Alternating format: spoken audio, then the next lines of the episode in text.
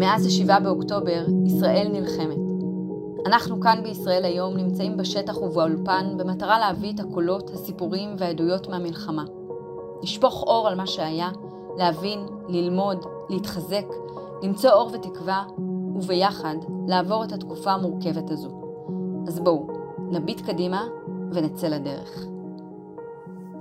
מלחמה היא שדה קרב וגם שדה מחקר לניסויים ולניסיונות. בשעה שאנחנו מקליטים את הפרק הזה, כוחות צה"ל נלחמים בדרום ובצפון, ואיתנו היום פרופסור טל שביט לשיחה על רגשות בזמן מלחמה.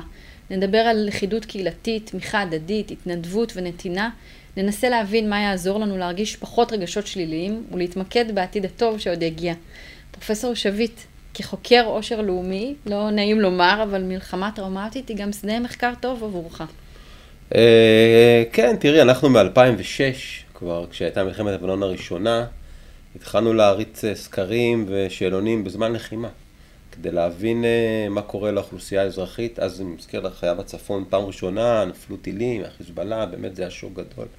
המשכנו לאורך כל הדרך בדרום, משדרות, ומכללת ספיר, ובבן גוריון, ובבאר שבע, ו...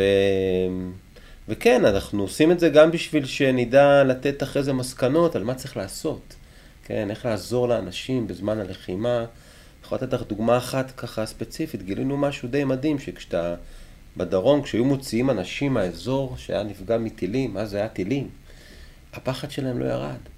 זאת אומרת, זה בכלל לא הועיל. כן, בכלל אם פינו אותם לתל אביב, הם עדיין פחדו באותה מידה כמו אלה שנשארו. ובאמת, אנחנו רואים שהרגש אולי הכי דומיננטי שיש בכל המצבים האלה, וגם היום, אבל היום הוא כנראה בעוצמות ככה הרבה יותר אה, משמעותיות, זה הפחד. הפחד. כן, זה, זה פחד שהוא בלתי נתפס, הוא מביא כמובן להרבה חרדות, ככה, אפשר להגיד שהחרדות זה הנגזרת אחרי זה של הפחד בהתנהגות כבר.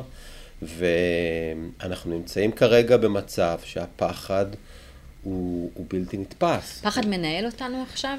את תראי, אז המחקרים שעשינו, וגם אני מניח שזה קורה היום, מראים שכשאתה פוחד יותר, אתה פחות רציונלי. אתה למשל חושב שהסיכוי שלך להיפגע הוא הרבה יותר גדול ממה שהוא באמת. אתה נורא פרנואיד, כל דבר פתאום מטריד אותך, מפחיד אבל אותך. אבל זה דברים נורא הגיוניים, מה שאתה אומר. כולנו קופצים קצת נכון, מכל נכון, קול, נכון. ומחכים לשמוע את האזעקה הבאה, או, כן, או חוששים. כן, אבל זה לא רק אזעקה, את רואה כל מיני תופעות היום, שכל אחד פתאום חשוד, נכון. ואני מפחד מכל דבר, ואני רוצה להשתמש בכמה שיותר אמצעי הגנה. כדי להרגיש שאני שולט בחיים שלי. כי משהו בביטחון הבסיסי שלנו נסדק. נכון, אז, אז כנראה במצב הזה, במה שקרה ב-7 לאוקטובר, אני חושב שזה לא משבר, זה שבר מאוד גדול. את יודעת, היו משברים לאורך כל השנים, הפעם מדובר בשבר שהוא הרבה מעבר לשבר של תחושת הביטחון. אני, אני, אני חושב שהדימוי הכי טוב לשבר הזה, שפתאום אתה מרגיש יתום. כל מי שהתייתם בגיל צעיר, אולי פתאום חוזר לתחושה הזו שהוא יתום.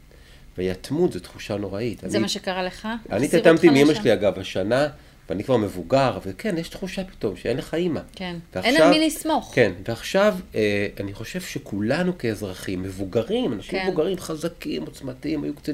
פתאום אתה מרגיש שיתום, אף אחד לא מנהל אותך. אף אחד לא מגן עליך. נשארנו לבד. אה, כן, כי אתה רואה את, את מה שקרה למשפחות, ואני אומר, יש דמעות בעיניים שאני מדבר על זה, בעוטף. וזה הכי נורא שיש, זה הסיפורים של סבתא פייגה על השואה. סבתא שלי ש... וסבא שלי שהיו בשואה, זה בדיוק הסיפורים שלהם. עכשיו, הבטיחו לנו כל השנים שזה לא יקרה יותר, never again. וזה קרה, וזה קרה עוד פה בבית שלנו. כן, וזה יוצר אצל כולנו שבר מאוד גדול, שיוצר תחושת יתמות, פחד גדול, כי יתום נורא מפחד, אתה מפחד, אין, אין לך כן. הורים. אה, פחד גדול והרבה הרבה כעס. גם הכעס הוא רגש מאוד דומיננטי. אז בדיוק על זה רציתי לשאול. כעס וזעם, ייאוש, חוסר תקווה, חידלון, עצב, כאב, כולם רגשות מאוד שליליים. נכון. את כולם אתה מצפה למצוא עכשיו במחקר? אה, כן, אני יכול להגיד לך שאנחנו בודקים את כל הרגשות השליליים, גם כמו שאמרת, העצב, הכעס, הפחד, אה, כל רגע שלילי שרק אפשר לחשוב עליו. וכן, אני אפילו לא מאינדיקציות ראשונות שכבר התחלנו לעשות בדיקות, אנחנו רואים שהרגשות השליליים ממש ממש עולים בצורה דרמטית. אתה יכול להגיד לנו בשביעי לאוקטובר עצמו, מה היה הרגש הכי דומיננטי? זה הפחד או זה היה זעם? אני חושב שזה קודם כל פחד. פחד. הפחד הוא, הוא תמיד, גם ראינו במחקרים הקודמים, שהפחד הוא יותר דומיננטי, בטח בשלבים האלה. ביום שכל זה יעבור, ואני מוקלט אז אין לי בעיה, אני חושב שעוצמה, זה כבר לא כעס, זה זעם, אנחנו קוראים כן. לזה. עוצמת הזעם היא כל כך גדולה, שחלקנו משאירים כרגע בבטן. אולי לא נעים לנו להגיד על מי אנחנו זועמים. היא תצא החוצה בצורה שאני לא חושב שידענו אי פעם במדינה, מבחינה חברתית. בגלל אותו שבר שדיברת עליו. כן, השבר בגלל השבר. כן, כן. כי אתה מה- רוצה לאחות את השבר, אתה רוצה להחזיר לעצמך את התחושה שאתה לא יתום. כן.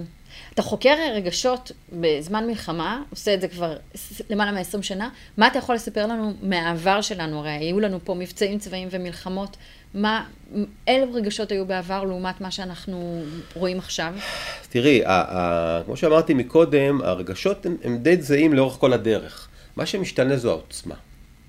והעוצמה היא גם משפיעה על ההתנהגות שלי. אה, אז תמיד ראינו פחד וכעס, אבל יש דבר אחד שלא היה לאורך שנים, גם לא, לא מדדנו אותו, כי לא חשבנו שהוא היה כל כך משמעותי, אבל הפעם הוא קיים, וזה עצבות ואבלות. יש פה תחושת עצבות ואבלות גדולה, לא רק המשפחות שאנחנו עוטפים אותן, המשפחות החטופים. כולנו מרגישים את העצבות הזאת, את יודעת, אני, אני כן. כאילו מדבר עם אנשים, וכולם אומרים, זה הילדים גם שלנו. נכון שיש את המשפחות, אבל זה גם שלנו. והתחושת עצבות הזו, היא נורא משפיעה על מצב רוח הלאומי. זאת אומרת, כן. אנשים פה לא, מרג... לא מבינים מה לעשות כדי להרים את עצמם קצת, כי אתה לא יכול לתפקד. אני שומע אנשים מסביבי, אני לא יכול לעבוד, אני לא יכול לתפקד, אני לא יכול לעשות ספורט, אני כל יום אוכל, אני כל יום מעשן.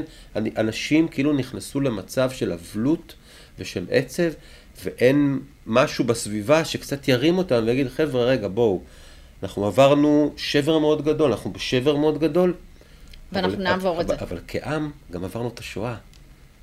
והקמנו מדינה, והיא מדינה לתפארת, ויש גם מחקרים, אני גם חוקר את הדור השני והשלישי לשואה, ואתה רואה שדווקא יש מחקרים שמדברים על אלה שהיו דור שני לשואה, שבמלחמת יום כיפור, הפוסט-טראומה שלהם הייתה יותר קטנה מאלה שלא היו דור שני, כי הם פיתחו חוסן.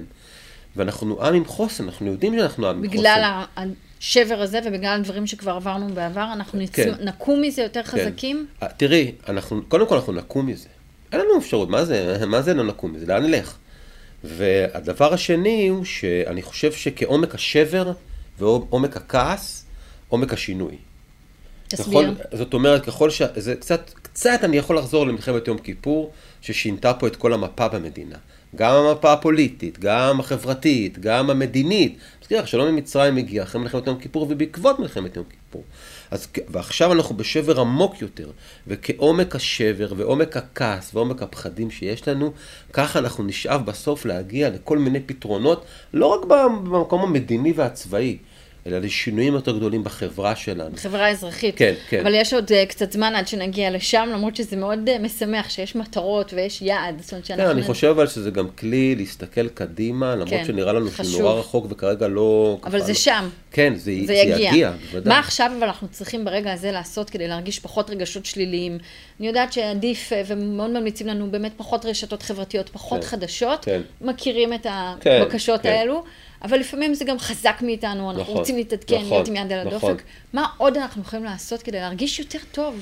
תראי, הפתרון הוא מאוד פשוט. פשוט, ש... פשוט היא להגיד אותו, אבל לא פשוט ליישם אותו, אבל צריך ליישם אותו. תראו, מה אני? לפי מה שאני מבין פה, אנחנו הולכים למערכה ארוכה, והולך להיות זמן ארוך, כל הסיפור הזה. ובעולם של אי ודאות, אתה צריך להתחיל לחפש לעצמך איים של יציבות. איים של יציבות, ככה אנחנו קוראים לזה עכשיו. מה זה איים של יציבות? למשל, אנשים שכל העולם שלהם מתהפך עכשיו, הם לא, לא, לא מסוגלים לעבוד, הפסיקו לעשות ספורט, baby steps, מה שנקרא, כן? להתחיל להחזיר לאיזושהי שגרה ולאיזשהו לוח זמנים קבוע יומי של פעילות שהיא שגרתית. אנחנו יודעים מכל המחקרים שקודם כל אה, צריך לפעול, צריך להיות פעיל. פעיל, לא משנה מה אתה עושה כשאתה פעיל. אתה יכול לעבוד, אתה יכול להתנדב, אבל תהיה פעיל. עכשיו, יש כמה עקרונות בסיסיים למה זה להיות פעיל. אז קודם כל לוח, אתה יודעת, לו"ז כזה יומי, קבוע.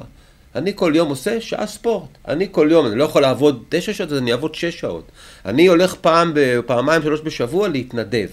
אבל, אבל הכל צריך להיות קבוע, כי אתה חייב שיהיה לך חיים של יציבות בתוך האי ודאות איזשהו שאנחנו חיים בה. סדר יום. כן, זה גם, אגב, גם לילדים. כן. גם לילדים, זה נורא חשוב להקרין עליהם. ויש כמה דברים שאני גם שומע מסביב, הנושא של השינה למשל. נורא חשוב להקפיד על שינה. אה, חוסר שינה או שינה לא טובה לאורך זמן, אפילו לא זמן ארוך, זה דבר נוראי, זה הרסני. אתה אומר להחזיר את השגרה, וזה גם קצת להחזיר את השליטה, נכון? נכון, נכון, זה בדיוק העניין בעצם. כשאתה מחזיר לעצמך את האיים של היציבות, אז אתה מתחיל להרגיש שאתה מחזיר לעצמך גם את השליטה בחיים. לא מלאה, כי אף אחד לא ירגיש מלאה כנראה הרבה זמן, אבל קצת שליטה בחיים. וזה מין כזה, אתה יודעת, מין כדור כזה. כן. אני אומר, שליטה, אני נרגע קצת, ואז יש לי יותר מוטיבציה ויותר כוח לעשות גם דברים אחרים. כן. ואנחנו יודעים בכל המחקרים של העושר וה-well-being והרווחה הנפשית, שהנושא הזה של להיות פעיל הוא מאוד מאוד קריטי. יש גם משהו בהתנדבות, כי הנתינה גם היא משהו שגורם לי להרגיש גם שייך לקהילה, גם נותן. וגם פעיל. וגם נותן משמעות. תכף נדבר על זה. אה, לאחר שביעי לעשירי אנחנו רואים באופן מובהק שהציבור חש תחושת אי ודאות ומרגיש חוסר אמון גובר במנהיגיו, גם בגופים אחרים. לאן לוקחים את שתי התחושות הקשות האלה?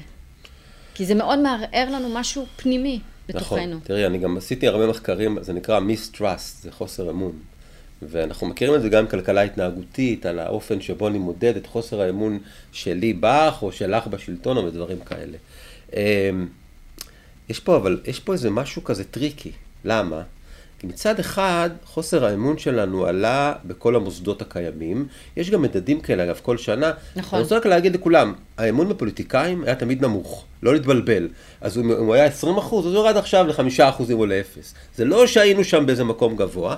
האמון בצה"ל היה הכי גבוה מכל הגופים, ומפתיע שלמספרים שראיתי, האמון בצה"ל לא נפגע. אבל איך, איך מסבירים את זה? זה באמת אה, נתון לא, מפתיע. נכון, הוא, הוא מפתיע ולא מפתיע, כי פעם כשהיית שואלת בן אדם על האמון בצה"ל, הוא היה מסתכל על צה"ל כמערכת, על המפקדים אולי, על כל הגנרלים. היום יכול להיות שהאמון בצה"ל הוא סעט לאמון בחיילים. כן. בילדים שלנו המילואימניקים, באח המילואימניק ובאבא המילואימניק. ברוח שלהם, בהם אנחנו מאמינים, אנחנו יודעים שהם ישמרו ויגנו עלינו. גנרלים זה כבר סיפור אחר. אז כשאתה שואל מישהו על האמון בצה"ל, הוא כבר, הוא חושב על האמון בצה"ל של החיילים, לא בצה"ל של הגנרלים. זה הסיפור. שזה דווקא מאוד מעודד, שהאמון נכון, בצה"ל לא נכון, יתרסק, כי זה היה משהו שהיה נדרש לשקם אותו. כן, אבל זה אמון... עוד פעם, כשמילואימניקים יחזרו הביתה, יצטרכו כן. לשקם את האמון גם, בצמרת, גם כן, ובצה"ל כן. כגוף. נכון. אז זה דבר אחד. מצד שני, אז אני מניח שכל האמון ירד בכל המוסדות האחרים, אבל האמון שלי בך ושלך בי עלה פלאים.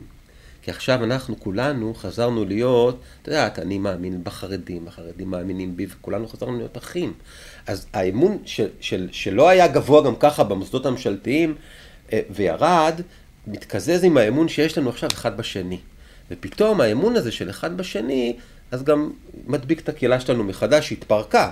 אני מזכיר לכולם, לפני השביעי באוקטובר, הקהילה שלנו התחילה להתפרק. אז בוא נדבר על זה, היינו שבטים שבטים, הרגשנו פה באמת אה, פילוג עמוק, שסע, נכון, ודיברנו על נכון. זה הרבה, גם באולפן הזה וגם בכל התקשורת. עכשיו קרה לנו דבר uh, מטורף, נכון, שאיש לא יכול היה לצפות, נכון, אבל תמיד בשבר ובאסון כזה כבד, החברה הישראלית מתאחדת, אנחנו יודעים את זה. נכון, נכון, תראי, זה, אה, אנחנו קהילה כזאת ש, שנדחקת לקיר, אז, אז היא מתאחדת. חבל שהיינו צריכים להגיע לסיטואציה הנוראית הזאת, בשביל לחזור להיות מה שתמיד היינו, אבל כן, זאת הסיטואציה. וזה, אני חושב, עוד נקודת, אפשר לדבר על נקודות אור במצב הזה, אבל כן, זו עוד נקודה אחת. שאנחנו צריכים עכשיו כעם, בוא נעזוב את המנהיגים שלנו בצד, כעם לשמר את הסיפור הזה, לשמר את זה. נגמר הימים שאלה שם שמנהלים אותנו, לא משנה אגב מאיזה צד, כי אני אומר לך את האמת, כולם צריכים, לא משנה, כולם, אני לא אוהב את כולם. ואנחנו צריכים לדאוג שאנחנו נשמר לעצמנו את מה שקרה פה. אתה מאמין שאפשר יהיה לעשות את זה? זאת אומרת, הרוח הזאת, ההתגייסות, תכף נדבר ספציפית על החברה החרדית, אבל כל הדבר הזה שנוצרה פה לכידות אמיתית, מאוד מרשימה, מאוד מחממת את הלב, אפשר יהיה לשמור עליה גם שנה אה, מהיום? קודם כל, זה עניין של אמונה. אני יודע שאפשר. אוקיי. זה תלוי במי יוביל אותנו. מי יוביל אותנו? אז זה שוב חוזר לשאלת המנהיגים. אבל את יודעת, מנהיגים לא תמיד מנהיגים פוליטיים. Mm-hmm. מנהיג מהשטח? יכול להיות מנהיג חברתי, מנהיג יכול להיות מישהו שיושב וכותב דברים וכולם מקשיבים לו. זה, זה, מנהיג יכול להיות מנהיג דתי. זה לא צריך להיות, כל, מנהיג הוא לא תמיד פוליטיקאי. יש הרבה מנהיגים שהם לא היו פוליטיקאים גדולים, אבל היו מנהיגים גדולים. ואנחנו, אני מקווה מאוד שמהמשבר, מהשבר העצום הזה, יצמחו לנו מנהיגים שמה שחשוב להם זה העם שלהם, מה שחשוב להם זה לשמור על הילדים שלנו, מה שחשוב להם זה להצמיח ולטפח את המדינה הזאת. כי בואי, אני חוקר את העושר הלאומי שנים. אני אומר לכולם, אנחנו פלא אמיתי. אני לא אומר את זה סתם, אנחנו פלא אמיתי, יש מדדים כאלה. אנחנו היינו במרץ 2023, במקום הרביעי בעולם במדד העושר, מתוך 150 מדינות, לא נתפס. שרובן מדינות מערביות, עשירות מאיתנו, ואנחנו מעליהם. אנחנו פלא. והיינו מאושרים. נכון, ועם כל המריבות, למרות שהמדדים היו ל-2022-2021, אבל עדיין. כן. ואנחנו לא, לא יכולים לאבד את הפלא הזה. גם לאן נלך? לאן נלך? עכשיו תראי מה שקורה בעולם. תראי מה שקורה לישראלים ויהודים בעולם. את יודעת מה יכול לקרות גם מכל הסיפור הזה? שיהיו פה גלי עלייה מטורפים. הם רצו לרצוח אותנו, הנאצים האלה מעזה. ואנחנו נתחזק. ולנו יהיה גלי עלייה. אנחנו נתחזק זה מה. שהם יקבלו כתגובה. בהיותך חוקר עושר, תמיד טענת שבחברה החרדית יש אמ, עושר, הקהילה הקהילה, החרדית כן. אה, מאושרת. הקהילה והאמונה, כן, אבל זה משהו ש... תראה, אמונה דתית היא אחד מהמכונות החשובות ביותר לאושר, בכל העולם אגב. אה, אבל החרדים בישראל הם קהילה מאוד מאוד חזקה. והם קהילה שדואגת אחת לשני, כל הגמ"חים למשל.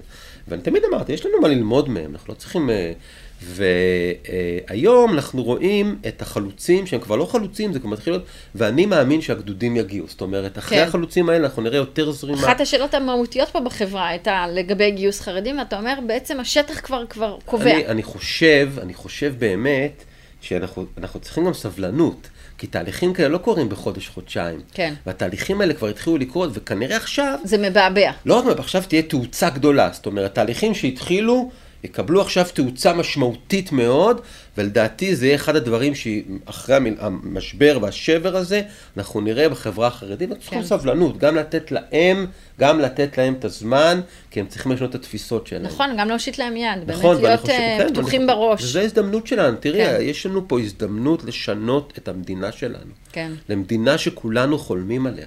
וזה גם מה שיקרה, כי אף אחד מאיתנו לא מוכן יותר להסתפק במועט. קשה היום לחשוב על אה, אושר במובן העמוק של המילה, אבל יש רגשות חיוביים, אהבה וקרבה נכון. ואינטימיות, אנחנו רואים את זה בשטח, במילואים, נכון. גם בעורף. נכון. אתה מזהה את הרגשות האלו? תראי, אנחנו בדרך כלל מסתכלים על הרגשות החיוביים של שמחה. כל מה שסביב השמחה. שזה פחות עכשיו. אה, זה פחות. אפילו מהמדידות הראשונות שלנו זה פחות, אפילו פחות משמעותית. אה, אבל זה יחזור מתישהו. כן. את יודעת, גם, גם בן אדם שמאבד את היקר לו, אז, אז מתישהו זה קצת חוזר, זה לא, זה לא יחזור לאותן עוצמות אולי שהיינו, ואולי זה החשש הגדול שלי, חשש או לא חשש, אבל אני לא בטוח שנחזור להיות אותם אנשים ואותו עם שהיינו. מבחינת השמחה? אני... אני, לא יודע אם זה לא תמיד ירחף שם השבר הזה. כן. ויכול להיות שגם, שגם השמחה שלנו תהיה אחרת. אמ, אני, אתה יודע, אתה אומר לעצמי... דיברת למה- מקודם על פחד, אז אולי באמת ענן הפחד הזה עלול לרדוף אותנו? אז תראי, אז זה תלוי בתוצאה. זה תלוי בתוצאה. אני מקווה מאוד שהתוצאה תהיה כזו שאנחנו לא נצטרך לפחד יותר. כי לא נוכל לחיות עם הפחד הזה, זה צריך להיות ברור.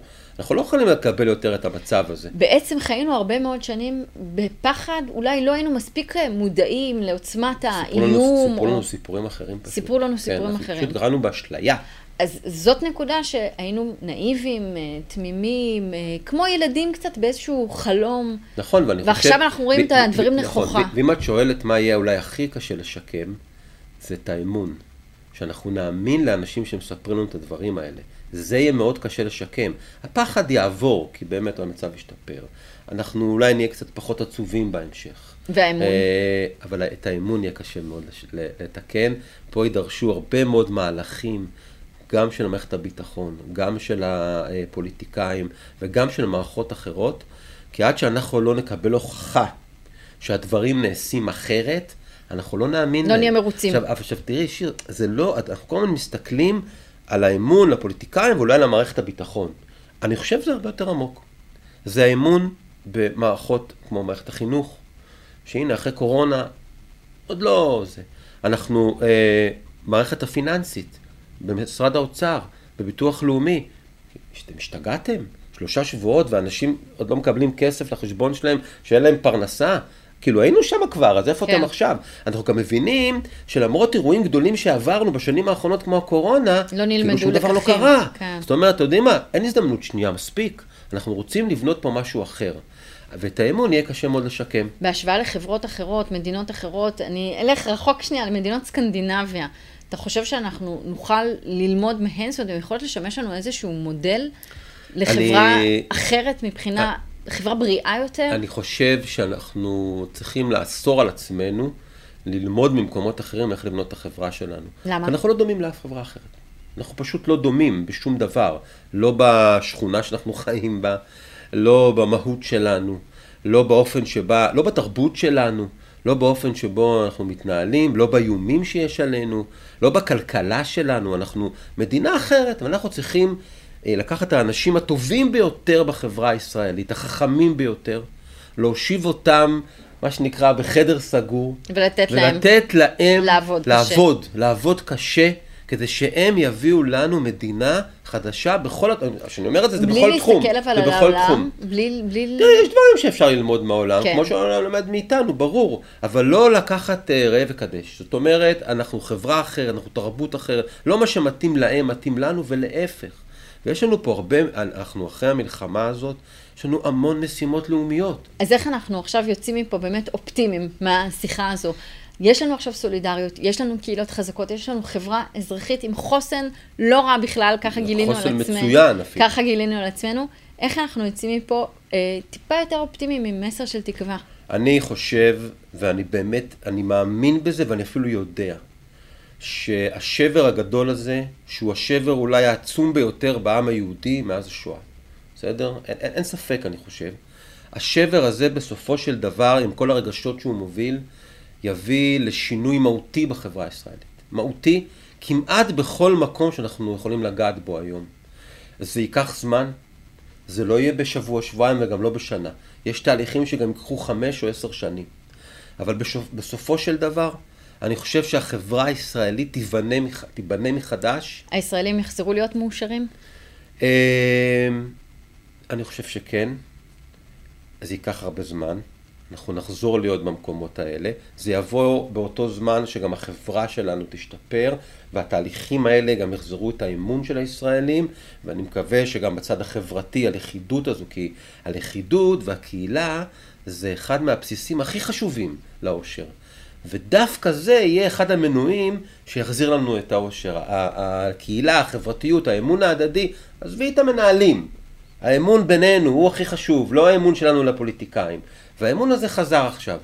ואם אנחנו נצליח כחברה לשמר אותו, אז וואו, אנחנו, אנחנו, אנחנו נחזור להיות מאושרים. אנחנו נחזור, כן. תודה רבה שהגעת אלינו, פרופסור טל שביט, תודה רבה לצוות האולפן, לנטע סימאי, למפיקה נטע פלודרמן, לעורך אסף כשר, אני שיר זיו, נתראה בפרק הבא. תודה רבה. תודה.